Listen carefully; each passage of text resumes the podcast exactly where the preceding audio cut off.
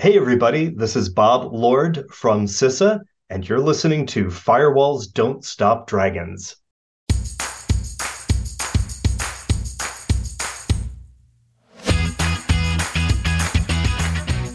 Hello, everybody. Welcome back to Firewalls Don't Stop Dragons. I'm your host, Carey Parker.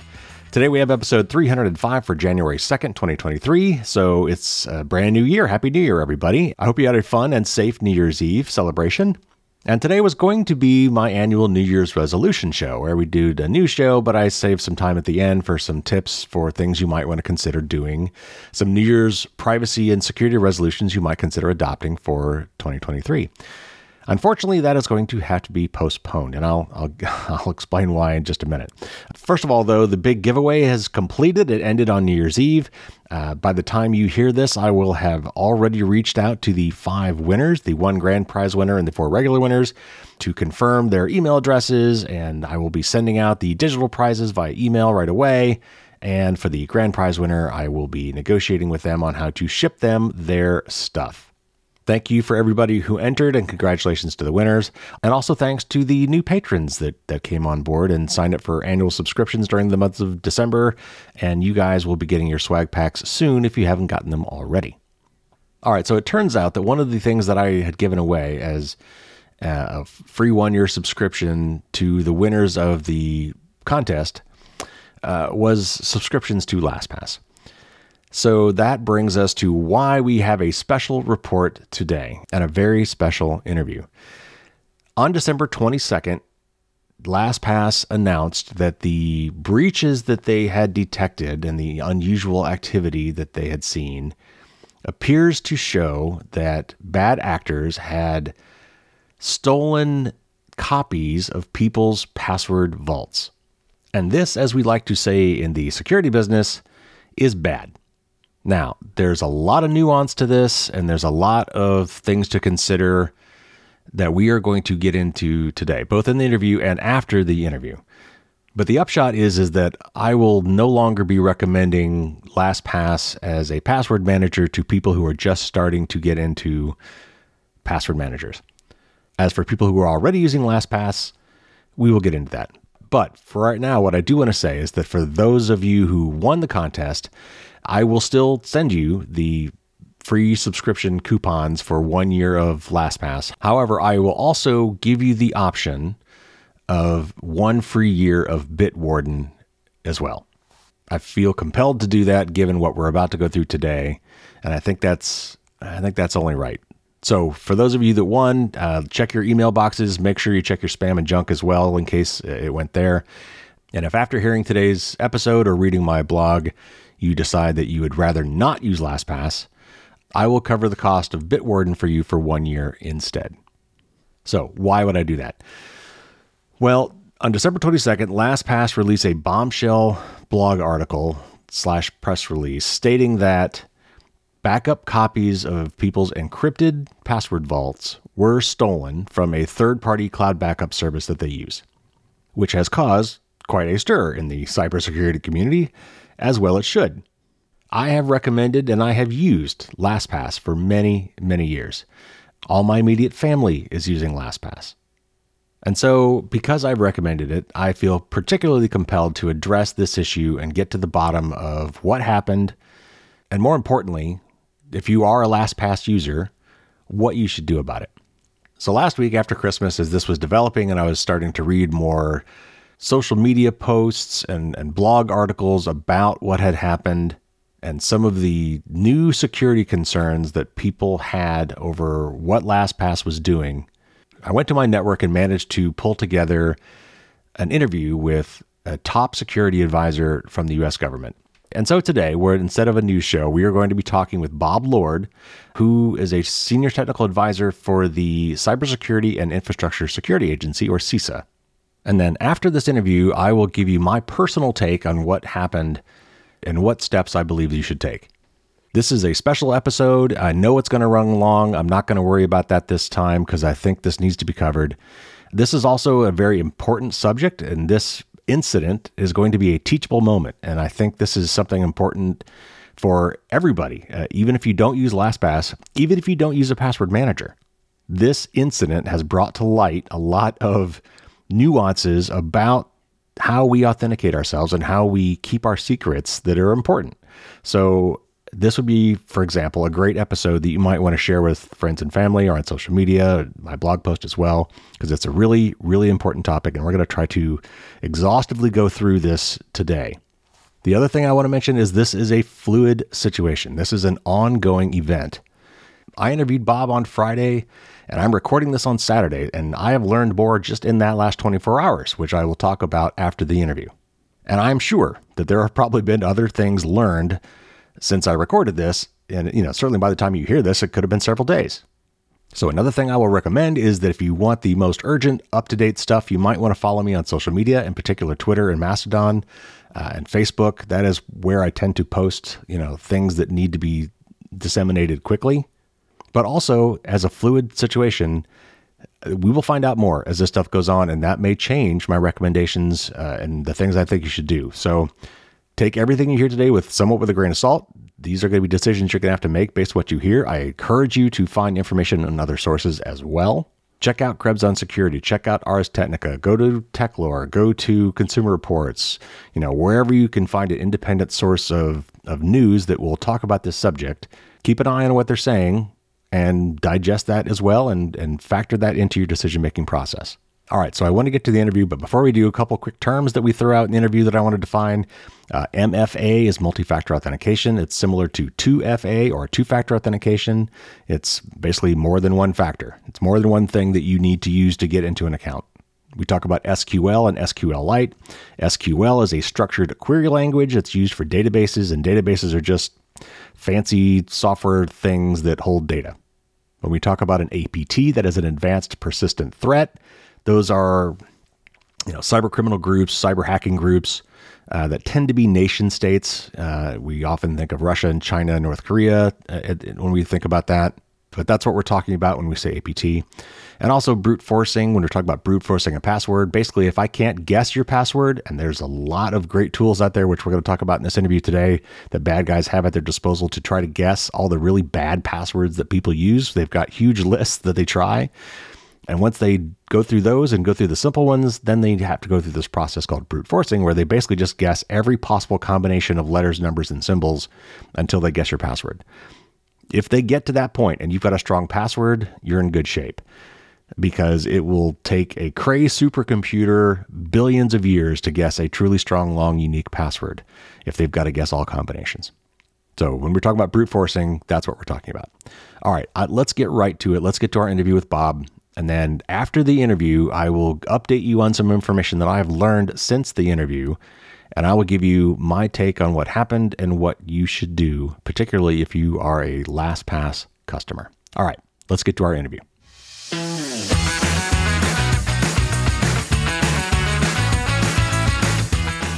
Bob Lord is a senior technical advisor for the Cybersecurity and Infrastructure Security Agency, or CISA, and a former chief information security officer for Yahoo. Welcome to the show, Bob.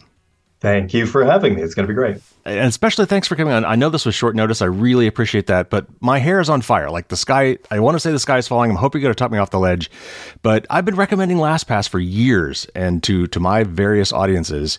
And I've been a user for many, many years. And I've had people that I trust recommend it over, you know, uh, and so I kind of went with that. And, and since then, I've had no reason not to. But man, I got to tell you what, the stuff that's happened in this last couple weeks has really given me pause. And I'm really worried. So I want to dig into that with you. So let's let's let's get started. Let's get right into this. So let's do it. so you know, LastPass is the maker of a very popular, maybe the most popular password manager out there. We as humans are horrible at passwords. You should always be using a password manager. But I'm afraid of things that like these, what we're about to talk about. This is going to turn people off, and or people that haven't done it yet because I see I was right all along. This is why I shouldn't be using a password manager.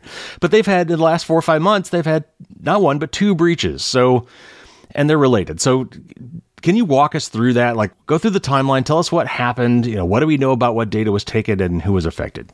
Sure, and and, just I want to emphasize exactly what you said, which is uh, there's this general concern that the uh, the events of of the past few weeks are going to turn people off for doing good security hygiene, and and so I think we should start the conversation with that, and we should also make sure that we end the conversation with that. You know, I I and I don't I, I don't know anybody who's actually saying don't use password managers, so I, I want to really want to make that clear up front. Uh, the other thing I want to make clear is that we should not lose sight of the fact that the bad guys here are the bad guys. so they're the mm-hmm. people who have been breaking in and stealing our stuff. And we shouldn't lose sight that we are in this weird position of being up against dedicated human adversaries who work in long term campaigns. And so there's just going to be a lot that we don't know because they work in secret and because they're dedicated and human. But we should really start by saying the bad guys are the bad guys. And we should also say that the company is in the middle of a breach investigation. And so that limits yeah. uh, what they can say for a whole bunch of reasons. Right. And we can talk about that too. Um, and so you know, just taking a look at the the blog post. So, you know, I obviously have no inside information. I'm just reading things just like you are. And it looks like back in August, there was a first blog post which talked about somebody who was uh, somebody had gained access to portions of their development environment. And then in September, they released an update that talked with a little bit more a little bit more detail about how there was a four day period in August when the the some sort of threat actor had limited access to their networks. They went on to talk about how their networks were physically separated from their development environment to their production environment. So they gave you a little bit of a hint that they had uh, been trying to establish some best practices there. They because the development environment was uh, potentially affected, they said that they went through and did an analysis of the source code to make sure that nothing had been poisoned or if there had mm-hmm. been some sort of injection. And so that was that September blog post. Uh, then they did another one at the end of uh, November. And this is when they said they've detected some unusual activity in a third party cloud storage system. Mm. And that's when things started to get a little bit interesting. And then the announcement from the 22nd of December, where they said that the some threat actor had actually gained access to this cloud storage system and they had been able to copy backup information, which contains some customer account information like billing address and email address.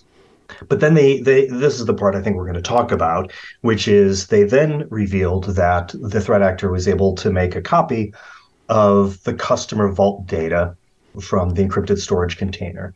So that's I think that's where we'll probably spend the, the bulk of what we were talking about.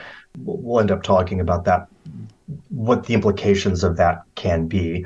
They did talk about how credit card information did not appear to be affected, but I'll also note that they use that phrase uh, that there's no evidence right. that credit card information was was taken, and so we can talk a little bit about what that means from a comms perspective.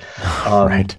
And and they and they, they revealed that yes, uh, a threat actor may attempt to brute force or guess your master password to crack your vault. And so I think that's that's where your you and yes. your listeners probably already uh, have been uh, thinking a little bit about what the implications of all that is.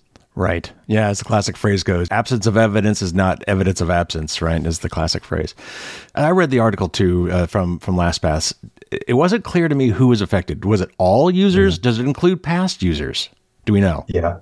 Uh, so I think there's more that we don't know than what we do know. Um, and so, you know, we, we have questions like which backups did they steal? Did they steal the backups from current customers or also from past customers? When were they stolen? Mm-hmm. Um, how do I know if I'm affected? How many customers were affected? Which exact fields were encrypted? So I think there are there are a lot of questions that have to be asked, and we're not likely to get those right away. In in part because this is so far as we can tell from the outside, an active investigation. Right. They're working with the third party uh, investigators. They, are working with uh, with law enforcement, and sometimes that limits what they can say for a whole bunch of reasons. Right. Um, that doesn't mean that people aren't, uh, as you've seen the chatter in in the social media networks. You know, that doesn't mean that people aren't uh, upset, and in some cases, uh, very upset. Yeah. But uh, but so we, we're just going to have to wait for that information. Is is so far as I can tell what we what we have to do. Those are two very important points, and I think, definitely think the audience needs to keep that in mind. This is a developing thing. As they put out these releases, it has to go through multiple people that have to approve this, including lawyers, and not just for CYA reasons, but also, as you said, I mean, there are things that could jeopardize the investigation. So, uh, you know, I, we need to cut them a little bit of slack, I think. and I don't want to be an apologist, but I think we need to keep these kind of things in mind. So I'm glad you bring that up. I think to understand the risks involved, you, we need to cover some basic technical aspects of what is really going on. Like it, most people don't really think about what is happening with their data as they sign up for this thing and they enter a password and their browser, you know, plugin accepts it. But what is really going on? Like so. So, if you could, you know, at a, at a high level, how does a cloud synced password vault work? Where is that data actually stored? Where is it encrypted and maybe where is it not encrypted? How does my master password protect that vault? And then uh, finally, how does two-factor authentication fit into this? Because there's that's a really confusing thing. I think a lot of people think that there's like a second lock on the vault that is your two-factor, but it, uh, my, my understanding, and hopefully you can clear this up, is that's not really how that works. So help us understand this. Yeah, so let's talk about that last part first because that I see that as a, as a common point of confusion. So think about uh, any of these services as a uh, a door to uh, you know some facility, and you have the key to open the door. The bad guys are going to try to break in, but they have to try lots of different keys, and it turns out that that if the system is well designed, they're not likely to be able to guess your password.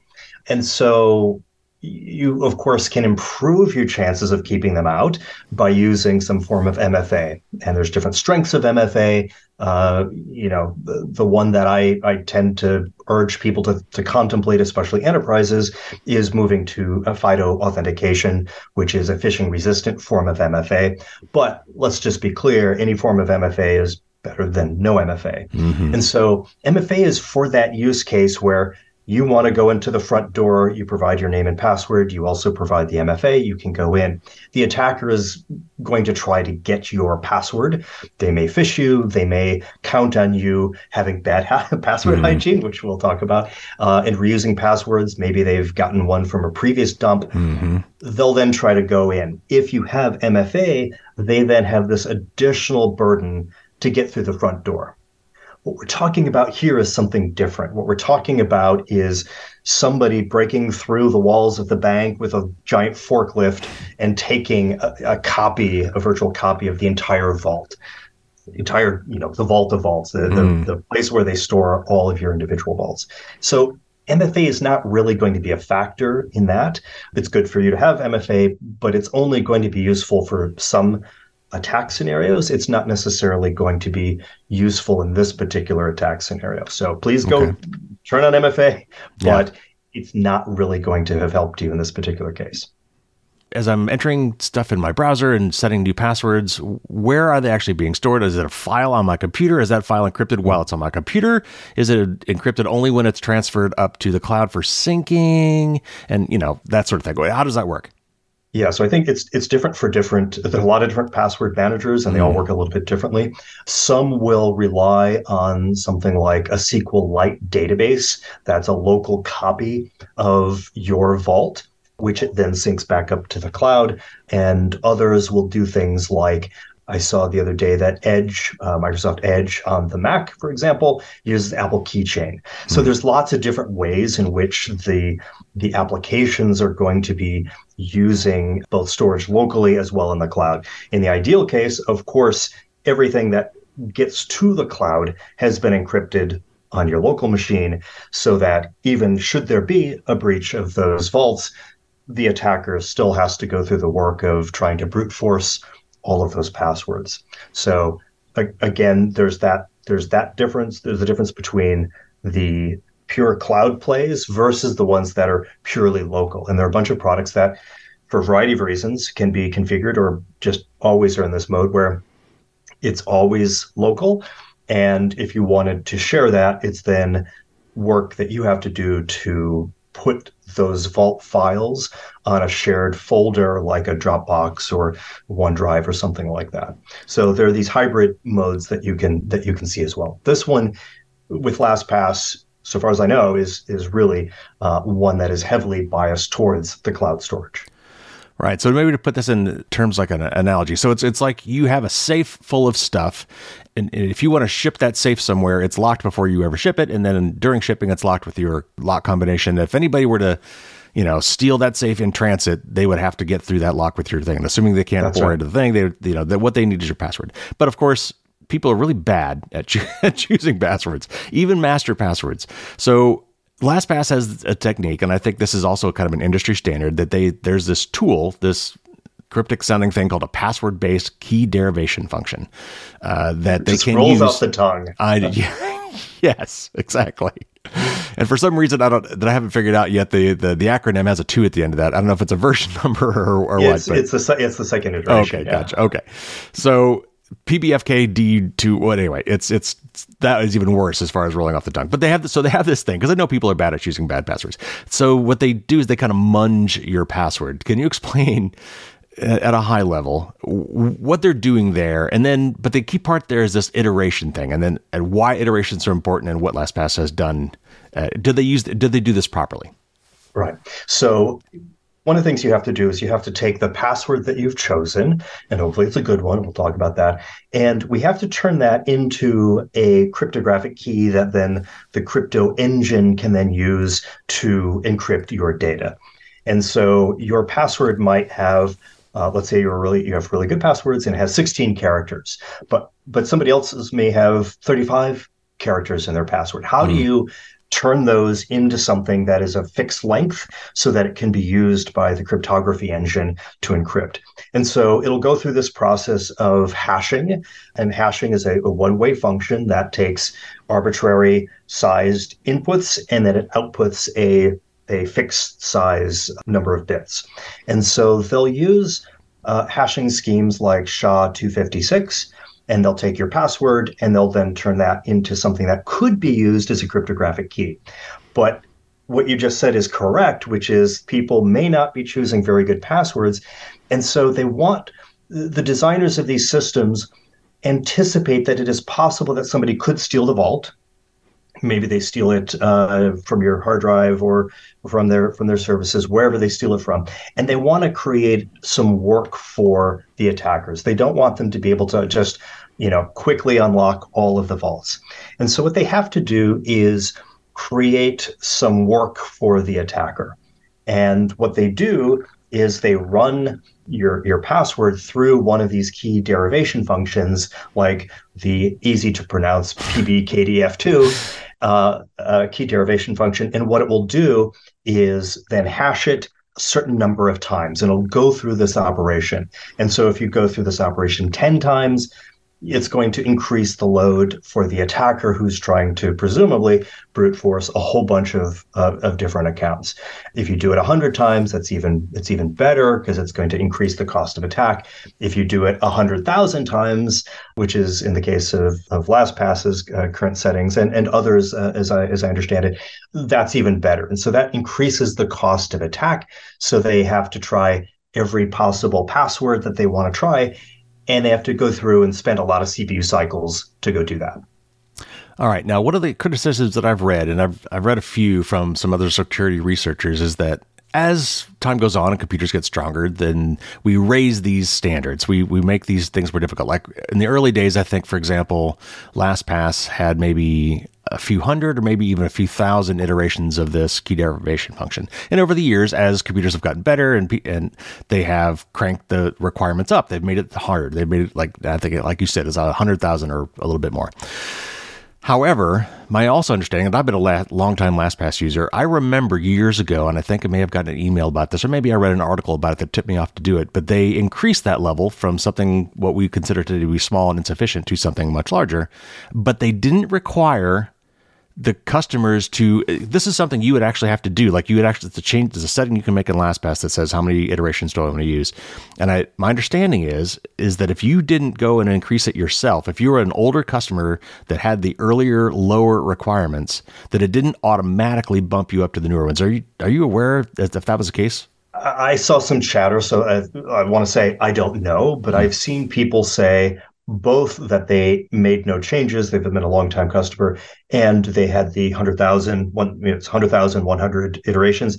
I've seen other people say that they still had 5,000 iterations. And so I, I, think it remains to be seen why that is the case. Hmm. There are enough of these people talking about that fact in social media that we have to take that very seriously. And, and I think we, we need to wait for LastPass to, to say exactly how that could have happened. I do want to say, you know, one of the things that I'm working on at CISA is this idea uh, that we should be we should be thinking more about the design of these products, not just mm-hmm. password managers, but products in general. Mm-hmm. And one of the things I'm hoping to do is to get people to really start demanding products that are both secure by design and secure by default. And so I'm perfectly happy to talk to you about the the virtues of PBKDF2, but really I think we want we want seatbelts that are built in and that engage when your car is stopping quickly. We want airbags that don't need to be tuned mm-hmm. by the customers to make sure that they inflate at precisely the right velocity. Uh, uh, we we really do need to start demanding that that products across not just security products but like all products that they're all designed using good methods, good tools, and that they're delivered with safe defaults. So I think you know this is this is a good conversation to have, and I think we'll have to wait for LastPass to to reveal what it is that's really going on behind the scenes. But I don't want to have to go tune my mm-hmm. current password managers or go check to see if this is the case. And and so we should be using this as just one of many ways in which products need to be safer by design and safer by default. Yes, I couldn't agree with more. And I and I, I think we need to make it you're right. It has to be by default because as soon as we the user has to get involved, we're we're we're screwed to be honest. Because people are. It's not that people are lazy or but some are, but it, it just one more thing people have to do and never get around to doing it, and so it's just got to be by default. And by the way, I, I, did look up how to check this, and I'll put a link in the show notes for people if they want to go and see what their personal because it's a personal setting, and I'll, and and I'll uh, put it in the show notes. You can go check this yourself. Okay, so I've also seen reports, and this is honestly something that I've, of all the things I've seen, I think this is the one that I think is most troubling. And that is that in LastPass's case in particular, I was certainly led to believe, and I just assumed this would be the case, which was turns out to be a poor assumption, that everything in my vault would be encrypted. Like, why wouldn't it be? I don't, it didn't make sense that it wouldn't be. And yet I've heard, and I've yet to verify this myself that some of the items in your vault, for example, the URLs, the web addresses associated with the items in, in your password vault, were not encrypted. In other words, that the bad guys should, if assuming they have these things in their hot little hands, could, without guessing your master password or brute forcing your master password, glean some potentially interesting information from your vault without ever hacking it. What do we know about this? So I think exactly what you said, which is that there is uh, that there are some fields that were encrypted and some that were not. And, and again, I don't I don't know that we have the full uh, schema. There are people who have been digging in to look at the database and and trying to glean this information.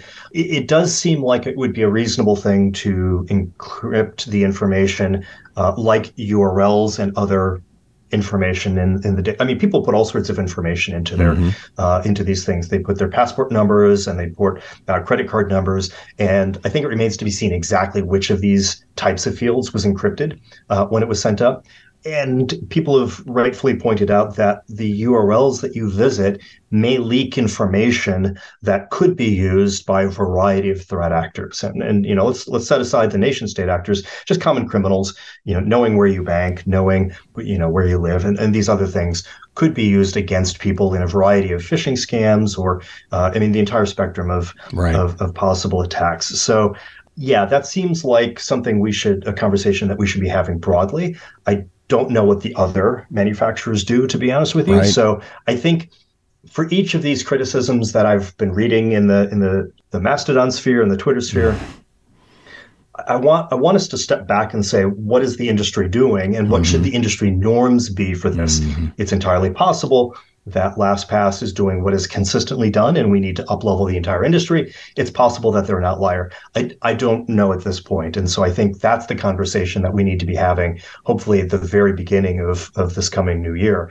Uh, because again, we really don't want people to think that password managers are anything but a good idea. Right. And this whole episode is causing people to have some some some doubts and that can be bad for overall the overall security of the net the other thing that was in LastPass's most recent blog post, uh, once they've uh, figured out and disclosed that yes, in fact, copies of your vault appear to be in the bad guy's hands, is that as long as you followed their advice, which is a big if, and created a quote unquote secure master password that there's really nothing to worry about. Well, and I don't know if they quite put it that way, but they said there's really nothing else for you to do at this point because, hey, you've got a really good password. So mathematically speaking, they're going to have to brute force this, which, and I've gone through these numbers, you know, in my book and in, in previous podcasts when I talk about password strength. And yeah, the math does bear out. Even with a supercomputer at the level of the NSA, there's just, it just takes a certain amount of time to guess all possible combinations of 14 to 20 characters on something. Uh, you know, so first of all, how do I how do I know that I've got a strong password? Let's let's briefly describe what that really really means, and then second, how how credible is that claim that if you know if you've got a strong vault password that you, hey you're you're fine. Don't worry about this. It's it's all good. So let's talk about what a strong password is. And i'm, I'm going to say what i think it is but you should feel free to push back because i think there's sometimes uh, some some uh, you know some some room for wiggle here. So i think a strong password is three things. It is long it is unique and it is randomly generated so let me pause there and see if, if you want to add anything or subtract anything. No, I, I think that's right. The, problem is is that most people can't remember something like that so they come up with something yeah. else and i've and i've you know some of the techniques that i've talked about over the years is you know find a phrase from a book or a poem or a song hmm. lyric you know take the first characters take all the punctuation you know and then do a couple modifications that you will remember and you know when you look at that that, that looks pretty random there actually is a pattern there but it's not the kind of, yeah. kind of pattern that someone would figure out but i mean a truly random 20 character password including special characters i don't think an average human is up to the snuff even if they only have one of those to remember to do it so in, yeah. in reality while i completely agree. And all my regular passwords that are generated are that way. But the master password that I have to be able to remember and type in every time I get in my vault is not going to probably be that, right? Right. And so you notice I didn't say special characters. So complexity, mm. which is, you know, numbers, upper and lower case, special characters, complexity has it used to be really thought of as, as one of the major things that you need to have. And over time, it's really fallen out of favor compared to length. And so I hmm. think of a good password for a vault as being at least 16 characters. And when I say unique, I mean like unique in the universe. Hmm, like mm, right. it's not possible that anyone else on Mars has come up with the same set of uh, characters.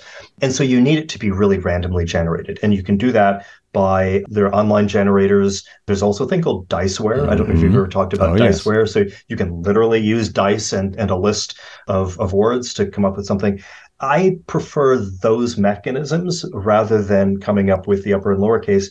Four or five words is ten. That tends to be what mm-hmm. I use for these kinds of things, and I come up with little stories yep.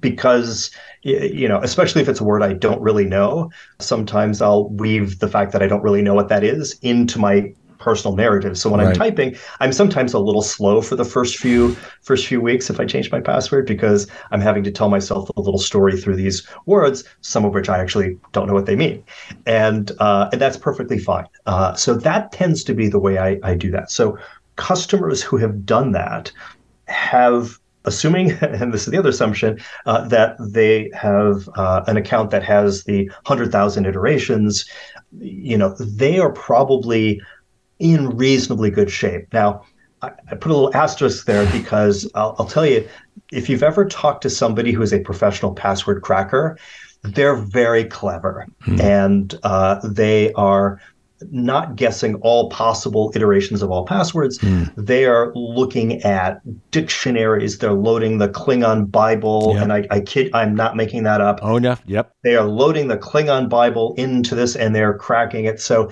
if you picked, you know, a phrase you think surely nobody would know this 14th century poet, well, let me tell you, there is a database that has that 14th century obscure poet with all of his or her works in there.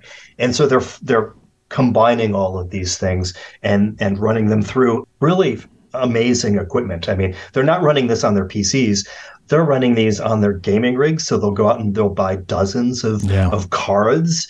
I mean, it's really a it's tr- it's truly an amazing thing that they do. So you know, I think that the mechanisms that we've just talked about are probably going to resist their their best attempts. But I think any deviation from there, if you use too few words, if you if they're not truly random words, if you've reused them anywhere else, then those those sorts of strong guarantees start to fall apart. Well, and I wanted to call attention to the fact that you said that you didn't even know what some of these words are, and that's the, the real tough thing with a lot of people with passphrases when they generate passphrases. By the way, I, I, have actually got a site called d20key.com where because I, I created these little challenge coins that work like a d20, but I had to take the dice key list. I had to expand it because d20s didn't map well to a bunch of six sided dice. I needed more. Anyway, so I created my own list. But what people do when they generate passphrases is they'll get a word they don't know or they don't like and they'll, they'll skip it. And so as you if, if you keep hitting re, you know re-roll on these to get words you like, then it's not really random, right? So I, I, applaud you that you actually hmm I don't know what that is, but I'm going to keep it because darn it that was random, and I will learn what that is instead of changing it to something that people might know that I would know. You will be surprised. You type it enough times, like you said, you have to type it every day you know, once you start to tell yourself a little story, you will be able to, through muscle memory and through just the power of narrative you will be able to do it it's it's if you believe in yourself i promise you will be able to do it and you only have to do it for a small number of passwords the password vault takes care of all of the other passwords so it's actually a fairly small ask people just don't think that they have good memories and right. they actually do well, and you know it, it's a that's correct. It's a horse battery staple, and if you so if you've ever seen the right. XK, right. XKCD cartoon, and I'll link to that, then you'll you'll get that joke. Okay, so what if I didn't choose a strong password. I'm listening to this right now, thinking, uh, okay, I didn't do that. I, you know, I, I, I use my grandkids' names or my anniversary or yeah. my favorite cartoon character or whatever, or you know, or maybe just out of an abundance of caution, I'm thinking, you know, maybe what I did is not secure enough. So if if that's the case, if I'm feeling uneasy about that, uh, and and let's be clear, they have a copy of your vault. So changing your master password now won't help in that sense because the vault copy they have is locked with your old password. Whatever that is, it is what it is. Right. But you still probably should be changing your master password because if they do figure that out, they, then they can go log into your account. So, like for instance, LastPass basically said, okay, if you if you think you've got a bad password, you should a first and foremost change your master password because that will that will make sure they can't get into your account if they do guess your current old password. And the second, now you need to go and start changing all your passwords, starting with the most important ones first. Does that approach make sense? Would you modify that in any way? I think that sounds right. Again, you have all of these passwords across the across the internet, which are now potentially vulnerable. You don't know if you are a target. You don't know if their particular password cracking rigs are going to be able to uncover your password, and so you just have to kind of assume that they will. And the first step, of course, is to change the access to the vault. So creating a new really strong password, the way that the way that you've described and we've talked about here, is that first step.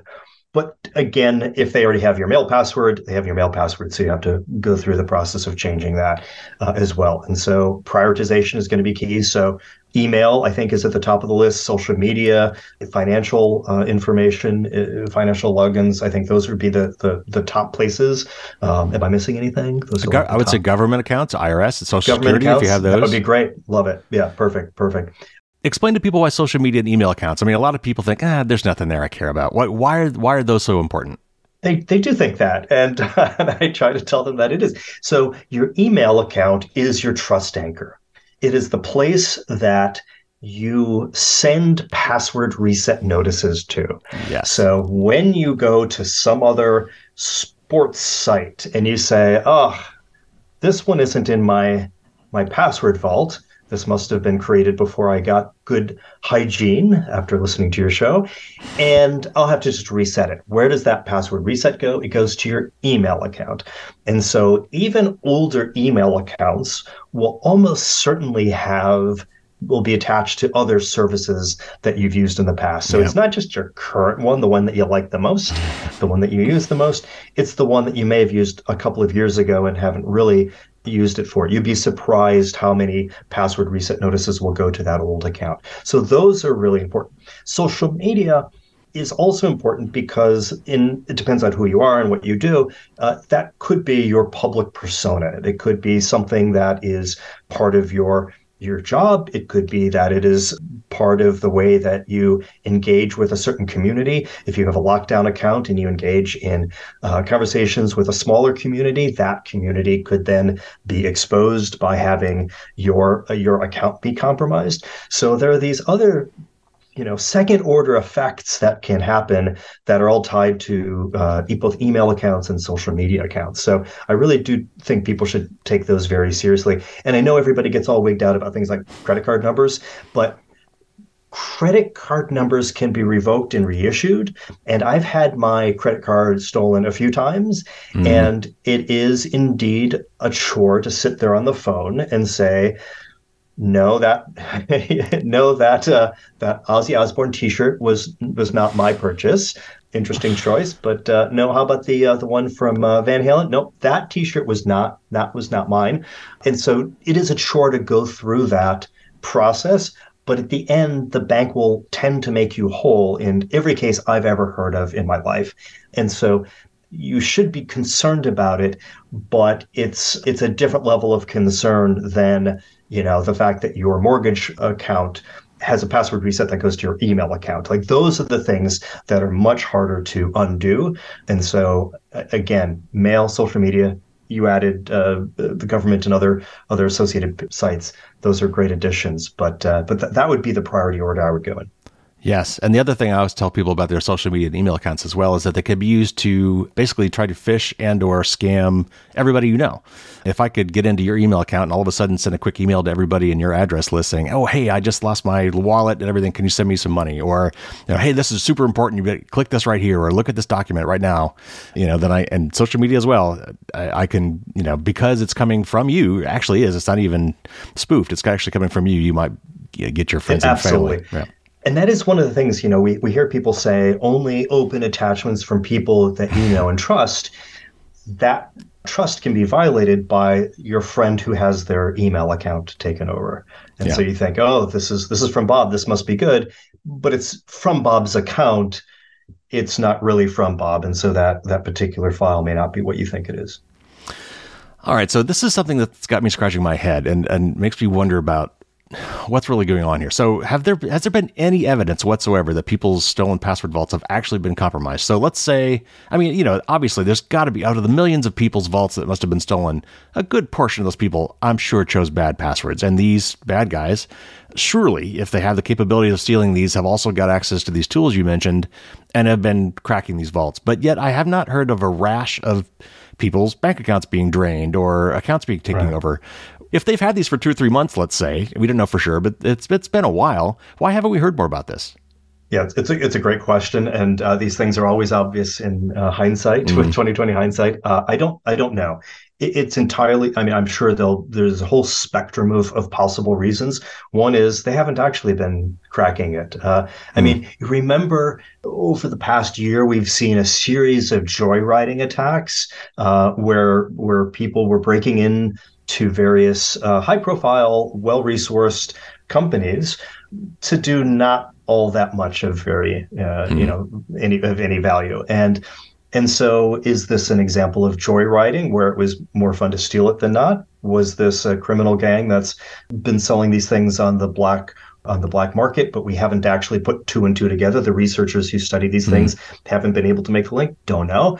Is this an APT thing? Don't know. But you're absolutely right. I've heard of no such reports. And I was thinking back a little bit to, to think of other news reports that mm-hmm. might have fit the bill.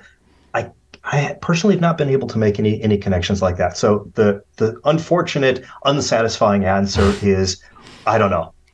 Well, and and I'll throw one theory out, and as long as we're just spitballing it, we don't know. I don't think we know at this point. I don't think LastPass has said who is responsible for this attack.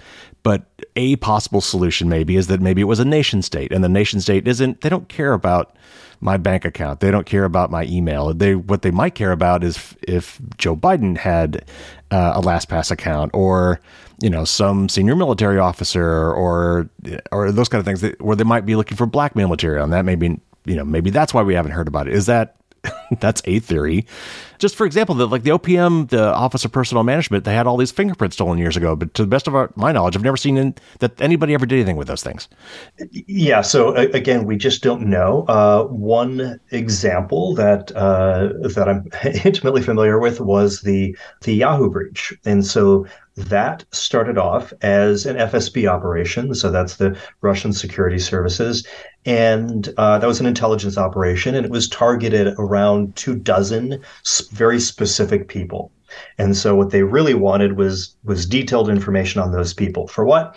Don't know exactly which information did they want. Was it you know was it their contact list? Don't know. Was it their you know their their travel habits? Was it things in their sent? Don't know but we do know that it was the FSB and that they really were interested in about two dozen very specific people. Is this a similar case?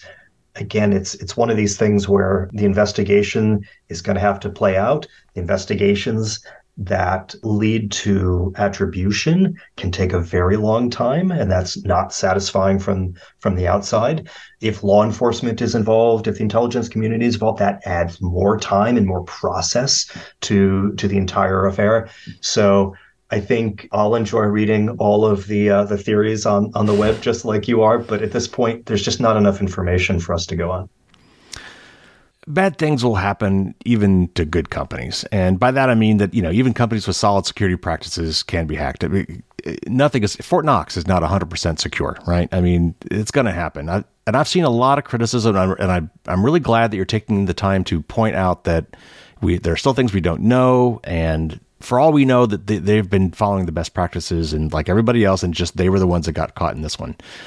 Uh, I've seen even some of their competitors, like I won't name them, but some of their competitors have already been blogging about how how well we do, we would have done this better. This never would have happened to us, and it just really seems like a glass houses situation where you might not want to be doing that sort of thing. But you know, based on the limited information we already have at this point, what is, what is your take on how LastPass has responded? Because uh, because this happened to anybody, what I usually look for is I don't care that it happened to these people unless they were really grossly negligent. What I want to see is how they respond.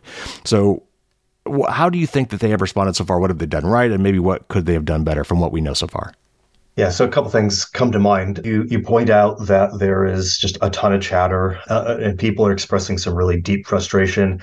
I also saw some uh, competitor feedback, which I thought was not in in I, I don't know, it, not sportsmanlike. Maybe mm-hmm. maybe that's the way mm-hmm. I say it. And I think partly my concern isn't that they're wrong because I think they you know they probably know what they're talking about but the the concern is that it, it further makes it likely that people will have will hesitate around using a password manager and so that that for me is is one of the things I worry about. And I don't want to dogpile on a, on a company that's going through this breach.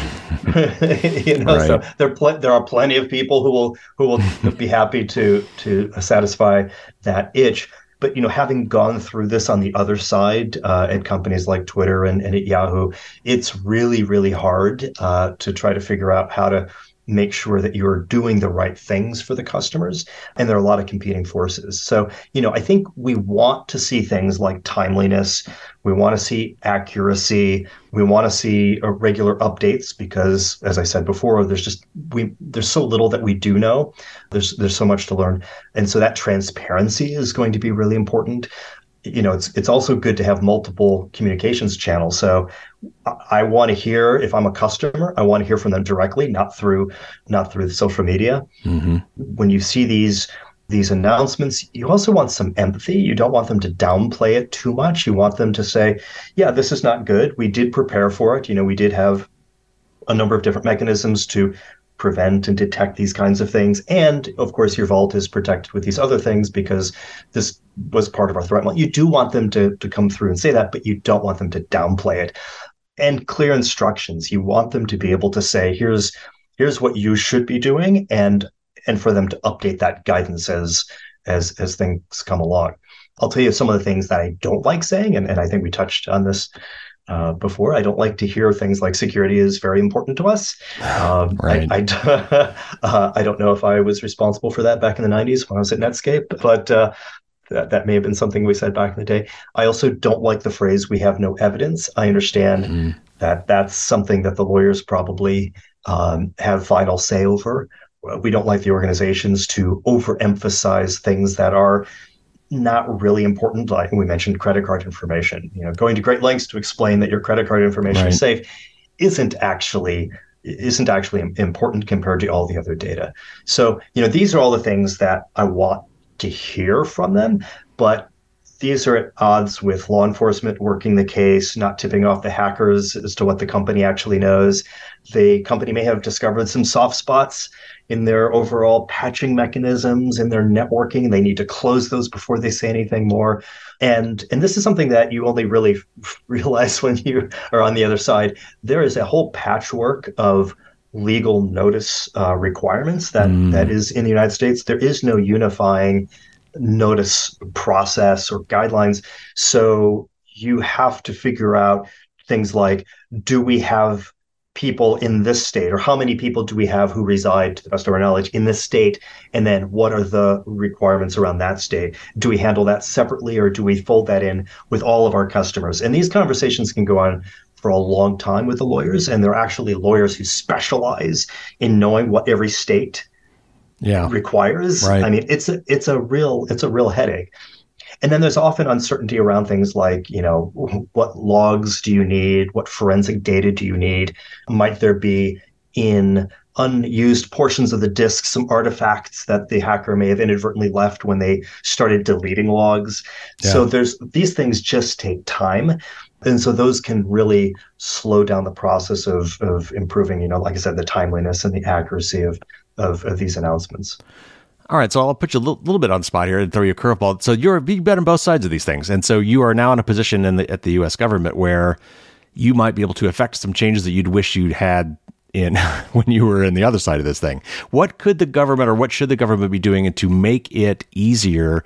D- does there need to be a federal standard for how these things are released so we can not have the patchwork quilt? Do do we need some sort of limited immunity if that you know if you report this within a certain amount of time, then you can forget about worrying about certain legal problems that are you know that may cause you to cover your butt away too much in your responses. What's the role for the U.S. government and either legislative bodies or in CISA or from the executive orders? What kind of things could the government be doing to make it easier on these on LastPass and companies like LastPass going through this?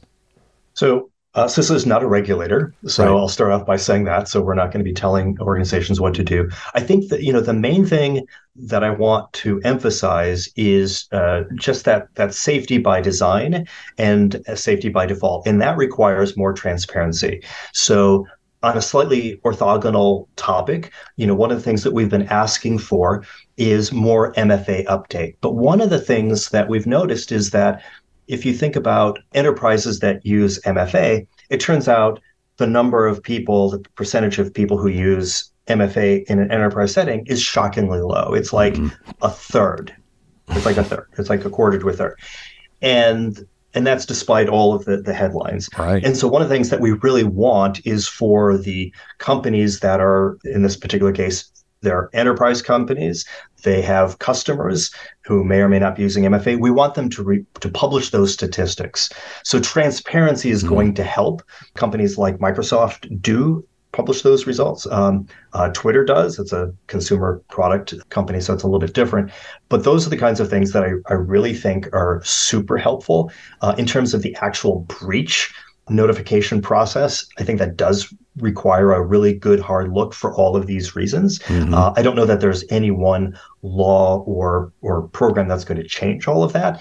Uh, I think we we do need to step back and take a look at the whole process and say, you know, we, we do want to reduce the the chances of of of a breach, but we really also need to make sure that we're doing right by the customers. And often, what is doing right by the customers means, you know, tightening up some of the requirements for for for the companies. But you know, I think there are so many different possible proposals. You just rattled off a few. mm-hmm. I, I don't know if we're going to see those anytime soon.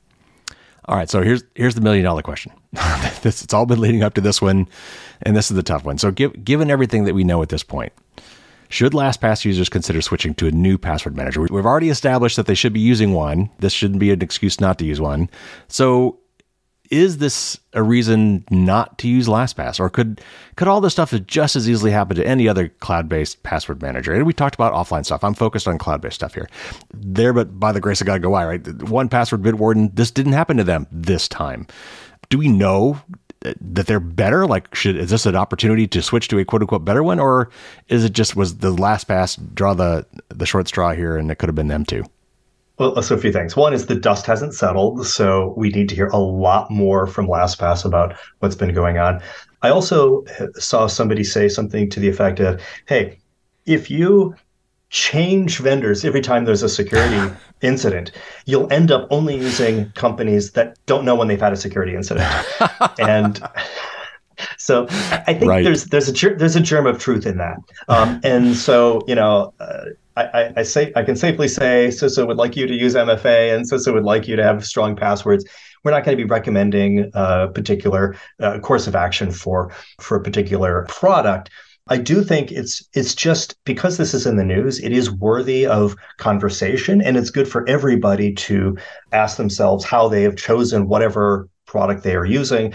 Uh, there'll almost certainly be a percentage of even your even your your listener base is not using a password manager. And I actually think that these conversations can help them see the value because we're getting into all of the, the nitty gritty details. There are resources by neutral and respected organizations. Consumer Reports, for example, has a security planner. I don't know if you've used the security planner, but yes. you go, it, it's great. You go yes. through and you tell it what you have and what your concerns are, and it comes up with a tailored list of things yes. to do. I think that's very interesting. They also have a, a, password manager section, so that might be of interest to people. But I think the main thing, and, and I just want to keep saying this, is, is not to give up on password managers. I've read a whole bunch of other things by people who've also said the same thing, which is, you know, big asterisk, but none of this should cause you to lose faith in the idea of a password manager. We, we should still do that. Um, I also want to say that in in the spirit of trying to think a few chess moves ahead and try to figure out like how do we not get in this mess over and over and over again we got to start talking more about things like passwordless. And, and I know you'll probably want to mm-hmm. ask me about that also, but there's a limit to how much we're going to be able to take passwords that you memorize and share with a site and make that a robust security mechanism. Like we've pushed that really far and and further than it should have been pushed. Yeah. Uh, but there are there are alternatives this is a teachable moment for them, right? I mean, we've seen companies go through these things and come out better. And it could very well be that by staying with LastPass, you will have the best product because they will learn from this and and, and make changes and uh, and you know overcompensate in a good way. It's it's a complex issue. It's, and like you said, you can't you can't just switch every time somebody screws up, or you'll you, will you will be left with nobody. So okay, yeah, so or or ones who just have no clue as, as to what security right. is. And it's like, hey, look, this this product has never had a security incident. Right. well, they have. They just didn't know about Correct. it. All right, so you've already mentioned this. Let's bring it up as we wrap up here. Passwords do suck. We've we've been doing them for decades. For some reason, we have not come up with anything better. Except there are technologies that you mentioned, passwordless or passkeys for authentication. Is that is that the solution? Because it seems to me that even with passkeys, we've got this public-private key thing. It does neatly solve the problem of if I've got a Yahoo account and Yahoo is hacked and they get a hold of my public key from Yahoo, that's meaningless. It doesn't help the bad guy at all. However, even in this passwordless scheme, I have a set of private keys that are probably in my secure enclave or probably my TPM chip. But if I want to use those on multiple devices, I still have to synchronize them somehow. Doesn't that just open it up right back up to the exact same problem we're having here? So, a few things. One is that the reason that we like things like FIDO authentication is that it's a widely available phishing resistant form of MFA. And so that means when I fall for the attack, because we will all fall for the phishing attack, they're just going to keep getting better. Mm-hmm. Uh, you know, there, there are fewer typos as, as time goes on. and so we're going to fall for it. When I do what the attacker says, and I go to the website that I shouldn't be going to, and I type my name and password because I wasn't using a password manager, it's still going to fail, and I'm mm. still going to be protected. And that's because of because of, of password reuse and because of phishing, because it is so darn easy to phish people, we need something that is going to be phishing resistant. Passkeys takes it to another level and says, well, one of the challenges is not everybody can afford to have a bunch of hardware security keys or or whatever, and so I want to be able to share that.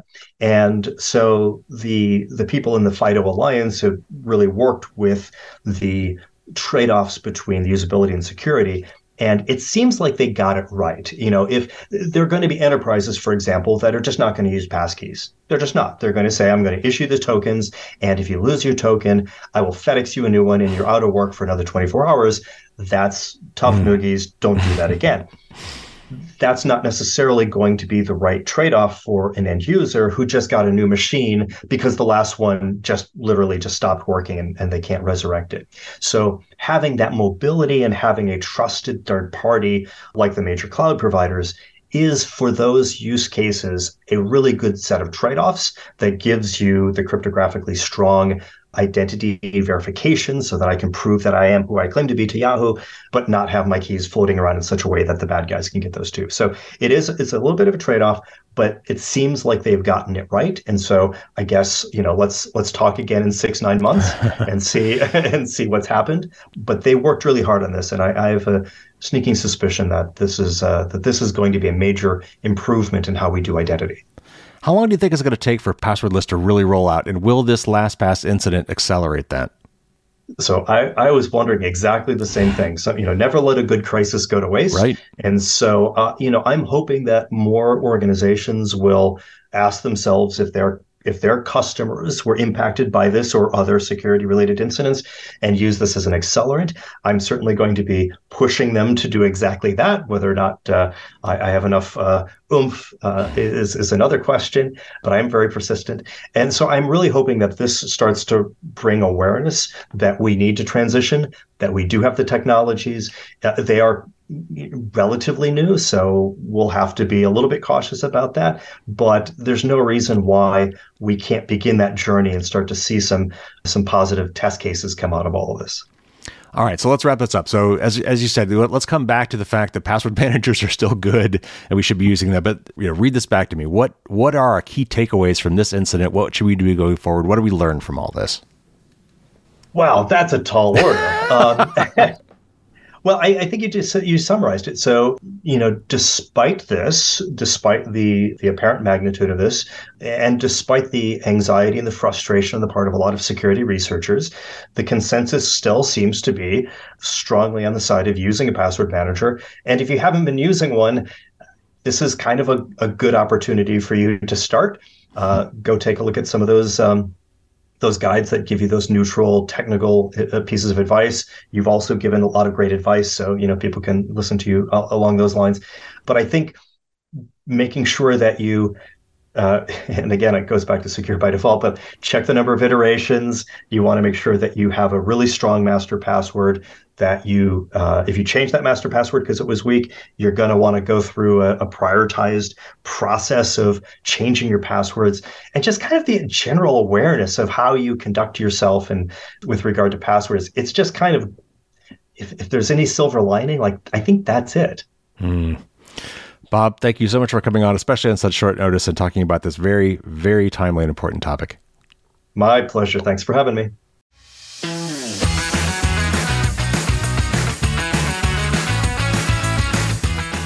Huge, huge thanks to Bob for coming on the show on such short notice. I was so happy to get him on the show. Uh, and he had some great advice. We talked about some really good stuff there. I have, in the time since I have interviewed him, which was not long ago, learned some additional information which I want to pass on. And I have some particular opinions that I want to give you on what I think you should do and what the dangers are here at this point going forward. Again, this is a fluid situation. We are still learning things. There are several details that we have not figured out. I've seen a lot of posts claiming certain things about what is going on. Some of them I know are hyperbolic. Some of them I think need to be proved out. We don't know for sure. So take those kind of things with a grain of salt. Keep your eye on more reputable news organizations that are going to take the time to vet statements before they before they say them, and it's not just somebody blowing off steam on on social media. I'm not saying those things are wrong. I'm, I'm, I'm, I'm just saying that we need to be careful about knee jerk reactions to some of these things. So I know we are going to go over time on this. Uh, I'm going to try to keep this short, but I've got several things that I want to go through with you before we quit here today on this very special and important topic. First of all, let me reiterate if you have not used a password manager, this is not a reason not to use one. We have always known that this was a threat. We have always known this was possible. That is why we say you really, really need a strong master password. If you have a very strong master password, you probably don't have anything to worry about in this particular breach. That is the way this is supposed to work. If you if you have a good password and the encryption was done properly, it's useless for anybody to have a copy of that data. Now, of course, we may not all think that we do have a password that's quite that strong. Maybe we're worried now that it wasn't quite as good as it should have been, and and we'll get to that. And I will and I will have recommendations for you.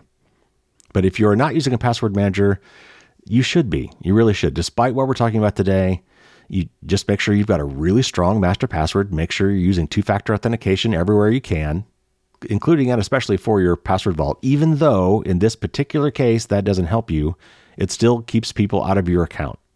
And if you have two factor authentication set up on all your accounts, even if someone were to get your encrypted password vault, crack your password, get into that vault, and find your passwords for all your accounts, if all those accounts are also protected by two factor authentication, they still can't get to your account because they don't have your cell phone handy. And so that is why we have defense in depth. That is why we do all these things. This incident is a perfect example of why I've been telling you to do all these things and why all the security experts have been telling you to do all these things for all these years. This brings that into stark relief. This is a teachable moment. So let's learn from what is going on here. All right, so what what did go on here? Again, we talked about it in the thing, but just briefly, you know, LastPass is a cloud-based password manager. You put your passwords into the password vault, they're encrypted on your device, they are sent up to LastPass so that they can be synchronized with your other devices so that you have access to your passwords everywhere you need to. That's that's the beauty of cloud syncing password managers. But that does mean that somewhere LastPass has a copy of your password vault. Now, that password vault is encrypted with your master password, and they've actually gone to some lengths, including this password based key derivation function iteration thing and some other techniques. They can take even kind of a crappy or middling password and beef it up to try to make that even better and, and make it even that much harder for the bad guys to get into your vault, even if they do manage to get a, a, copy of the encrypted vault, and even if you don't have a great password. They've gone to extra lengths to make it difficult for them to get into that vault. But trust no one is a big buzzword phrase in security right now. And what that basically means is you need to have defense in depth. You need to assume that bad things are going to happen and prepare for them. And so, one of the ways you do that is you make sure that your master password is really good. Now, we talked a little bit about how to create good passwords in the podcast. I'm not going to get into all that again here. We've talked about it on past episodes, and I've had blog articles. There are links in the show notes. Please follow those. Uh, there's stuff in my book about this as well. Passphrases are another great way to go. I've got a whole website devoted to this, d20key.com. And again, links to all of this is in the show notes. Please check that out. So, some of the things that I've learned since the interview I saw some security researchers who actually looked at their password vaults and picked it apart to try to figure out what was and what was not encrypted. And this is one of the things that LastPass really messed up here. They did not encrypt everything. Why you would encrypt everything in your vault is beyond me. I just don't get it. Now, the key things, of course, were so if you think of every entry in the vault, you know it's got a certain set of fields and one of them is the name like you're going to give every every entry in your vault is going to have a name that you give it you know, maybe Bank of America or a- Amazon. And then there's also a URL associated with that. What website is that password associated with? Then there's, of course, the username and password, the actual login credentials for that website. And then there's several, several other fields, some of which you can directly see and some of which are kind of behind the scenes that LastPass keeps metadata on for that for each of those entries. So your name, the, the name you gave it, the little text name that you gave that entry in your vault, your username, your password, the folder if you've had if you've got folders that you organize these things in, and if there's any notes on that thing, there's a little area for notes for these accounts where you can add little other bits of information you want to save with that. All of those fields appear to be fully encrypted. That's good news. The bad news is there are many other metadata fields associated with these entries that were not, for some inexplicable reason, were not encrypted. And the main one being the URL. So Amazon.com, BankOfAmerica.com, Pornhub.com, you can see where the URL could be very telling and that could contain private information. And it's not just the domain name that's the problem, because when you first log into these websites and you save your password, it actually saves whatever the entire web address is that you're currently on right now, which might be a login page, but that might also have referrer information in built into the web URL or some other parameters built into the web URL that might give away even more information. So unless after the fact you went back and hand edited the the web address that it saved against that entry, whatever that URL was at the time you saved the password is what got saved into your vault, and it was not encrypted. I don't know why. There are several other fields uh, that I've got here that uh, I'm not going to bother reading them all, but you know, like do you have auto login set for that particular site? When was the last time you used that site? When was the last time you changed the password? Is it a favorite? those kind of metadata fields and some others, uh, for whatever reason, were not encrypted. I don't get it. The other thing I don't get, I got to say this, and I, I don't mean to pass the buck, but there's a lot of security people that I trusted that recommended LastPass that somehow until this happened was not aware that these fields were not encrypted. This is the first I've ever heard of this. Certainly, had I known about this earlier, I would not have recommended LastPass. This one issue with LastPass would have been enough for me to say, hey, if you're going to get into a password manager, try something else. Don't start with LastPass. Because this is, as far as I'm concerned, inexcusable. I, I, I don't understand why this is. And maybe we'll find out more, but, and maybe, heck, maybe we'll find out that the other password managers are like this as well. I doubt it. But this, this is not good. So that metadata is bad for lots of reasons. First of all, it tells the bad guys where to go. It tells it tells them where you have accounts. If they want to try to, you know, go hack your accounts and maybe pick certain passwords or maybe you reused a password somewhere, then they know exactly what accounts to go try that other password on, the password stuffing. And I again, like Pornhub or something else, if you have an account with the, some other site, you know, Ashley Madison or, or or some of these other sites where you might have to have an account that might be embarrassing for somebody to know, that wasn't encrypted. I, I, I don't get that. The other problem that I see with LastPass, and I, I've yet to verify this, is this whole thing about the password based derivation function iterations count.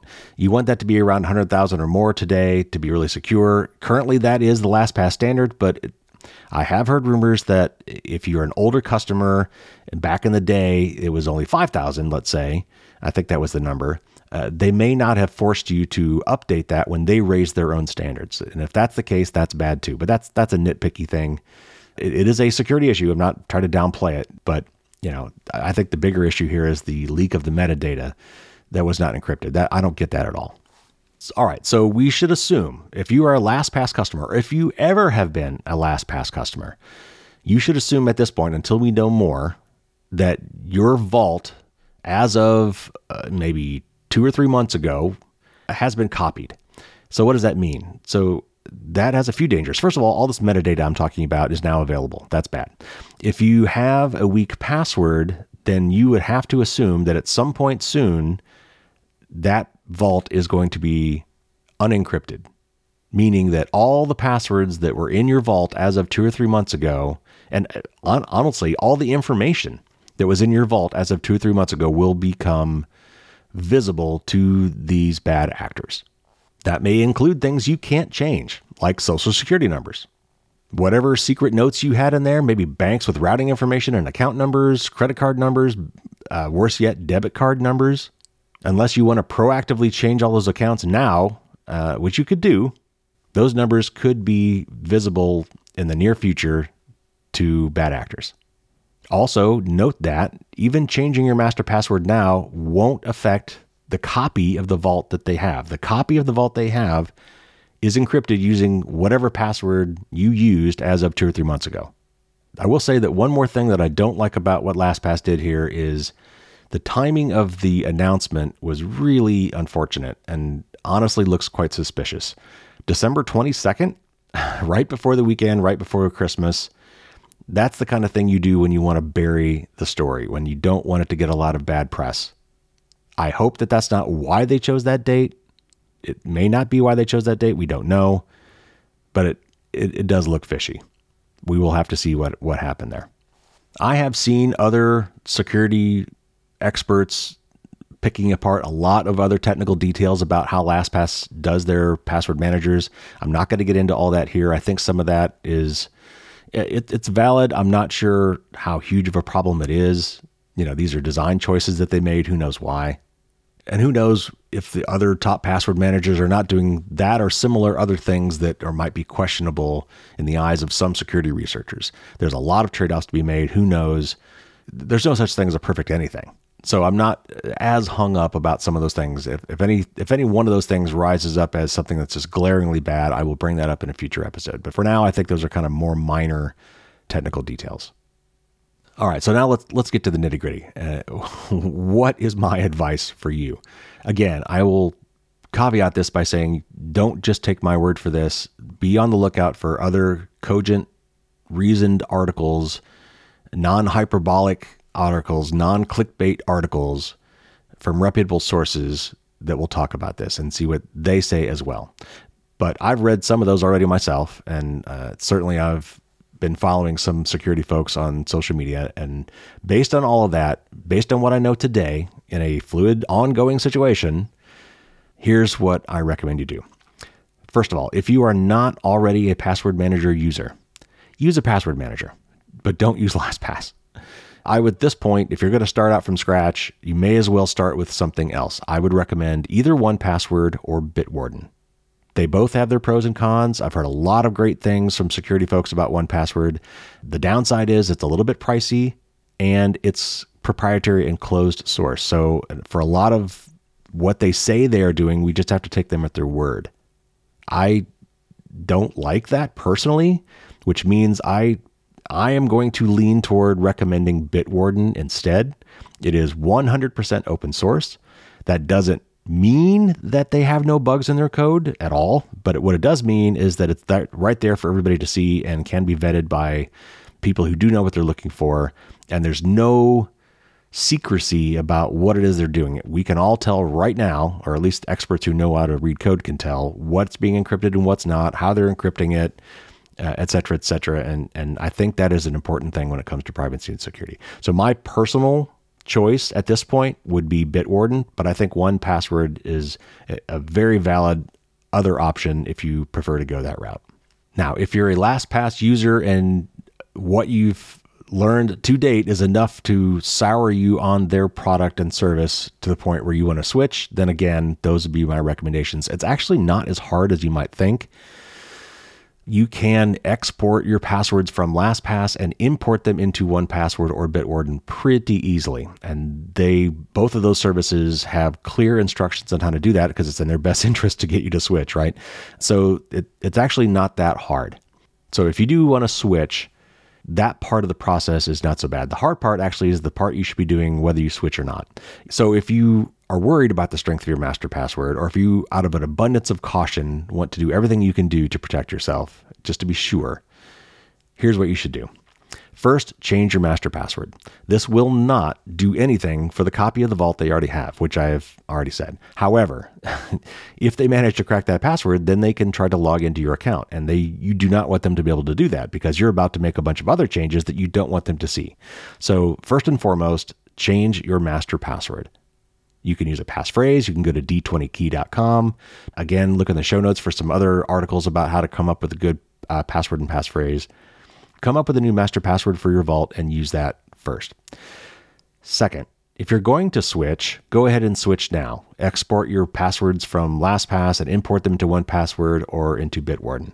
And then, uh, regardless if whether or not you're moving to a new system or not, you should start changing your passwords and start with the most important ones first. And by that, I mean, as we talked about, you know, financial stuff, medical stuff, government stuff, social media, uh, email, any place that has your credit card information on file, maybe uh, and then start going from there. And, you know, at some point you're going to get to like Etsy or some candle subscription website or something that you know maybe you don't care about, and there's diminishing returns there. Uh, you know, you can worry about those maybe later. But start with the important ones and just start methodically working your way through them. Start with the ones maybe that don't have two factor authentication enabled. That's another factor in prioritizing the ones you want to change. And certainly, as you're doing that, if possible, add two factor authentication. Defense in depth is crucial. We want to have as many roadblocks as possible to accessing our accounts so that when bad things like this happen, if one aspect of our security fails, we've got a backup. We've got something else that's protecting us. So that's that's my basic advice. The other the other advice I will give in general beyond that, even if you're not going to change all your passwords, because they now have access to a lot of metadata, be very very wary, more than normal. Be very careful about phishing attempts. You could potentially get some very targeted phishing attempts that would contain a lot of information that you would think that only the valid, you know, account site or service provider would know about you and think, oh, they know all these things, then this must be a, a legit email or a legit text message or even a legit phone call. Be very, very careful uh, and make sure that in all cases that you like manually go if you know if, let's say bank of america you get a text or an email from them saying hey there was this lastpass breach. Your account has been compromised. You need to click here to fix that log in and change your password or whatever. Don't click that link. Uh, go to bankofamerica.com yourself log into your account manually. You can you know you can use your password manager to log in. That's fine. Change your password if you haven't. But don't trust those links. They could be wrong. They could be uh, they could be fake websites. And this is another great reason for using a password manager. If you click on this link accidentally, you trust it and you click on it and you go to the site and it's supposedly it's bankofamerica.com and your password manager for some strange reason isn't offering to fill in your credentials for you, that should be a clue that you're not really on bankofamerica.com. You're on a fake website. Your password manager will not be fooled by bank0famerica.com. Now, I do want to say one more thing. At times like this, uh, some people will say, well, that's why I shouldn't use a password manager. But there's also going to be some other, you know, top notch security people who say, well, you're stupid to use a cloud based password manager. You should never be storing passwords in the cloud. I, honestly, I for most people who are not willing to really bend over backwards, it's just not convenient. It just, I mean, what are you going to do? I mean, if you, so if you have, you, you can use something like KeePass, for example, and save your passwords in a local vault that is a file on your computer that never leaves your computer. Okay. Well, now you're on your smartphone. How do you log into something? Well, then you think, okay, well, you know what? I'll, I'll synchronize it myself. I'll, I'll take that encrypted vault and I'll put it in Dropbox and then I'll sync it to my other devices. now you're right back into the same situation. That vault now exists in a third party cloud service that you cannot control that may somehow get loose and bad guys get a hold of. You're right back to where you were before. You could also you know try to hand type these things in maybe you put all your passwords on your your phone and now you're at your computer and now you've got to bring up that password and show the password and type it in by hand and hope you don't mess it up most people just will not do that and they will revert to bad old ways. So I it, that is an option. Uh, it's not to me a viable option for most people. If you can be that disciplined, if you could go through all of that inconvenience, more power to you. Go ahead and do that. That is definitely more secure. Uh, however, for the vast majority of people, that is just not something I can generally recommend. So, my book is currently in publication right now, like they're typesetting it right now. And I'm working with my editor. I was actually hoping at this point to try to, at the last minute, change my recommendation in the book from LastPass to Bitwarden. And I don't know that I'm going to be able to get that change into the book. I will be able to put a note in the book, certainly, that'll tell people to go like to my website and get some updated information on that. But I'll at least have that in there. But for the time being, anybody who has never used a password manager, I will be recommending that they start with Bitwarden or maybe 1Password as their choice and not LastPass. Now, if you are already a LastPass user, like I am, like my family is, I think it might be a wait and see scenario. I think you should probably, if you're worried about having a weak master password, you should do everything I've already mentioned. Change your master password and then start changing your other passwords. That's the safest thing to do. But if you're already a LastPass user and don't want to have to switch to something else, you know, maybe you've got a bunch of shared passwords with your family or friends. And so not just you would have to switch, but they would all have to switch too. So if that's the case, you might want to hold off on that particular decision until we know more information. All right, everybody, thank you for hanging in there. I know this was a long episode, but this was very important. There will be updates to this, I'm sure. So stay tuned to social media and to the podcast. As I learn more, I will pass that on to you. So that's going to wrap it up for this, the first episode, a special episode starting off 2023 an inauspicious way to begin the new year, unfortunately.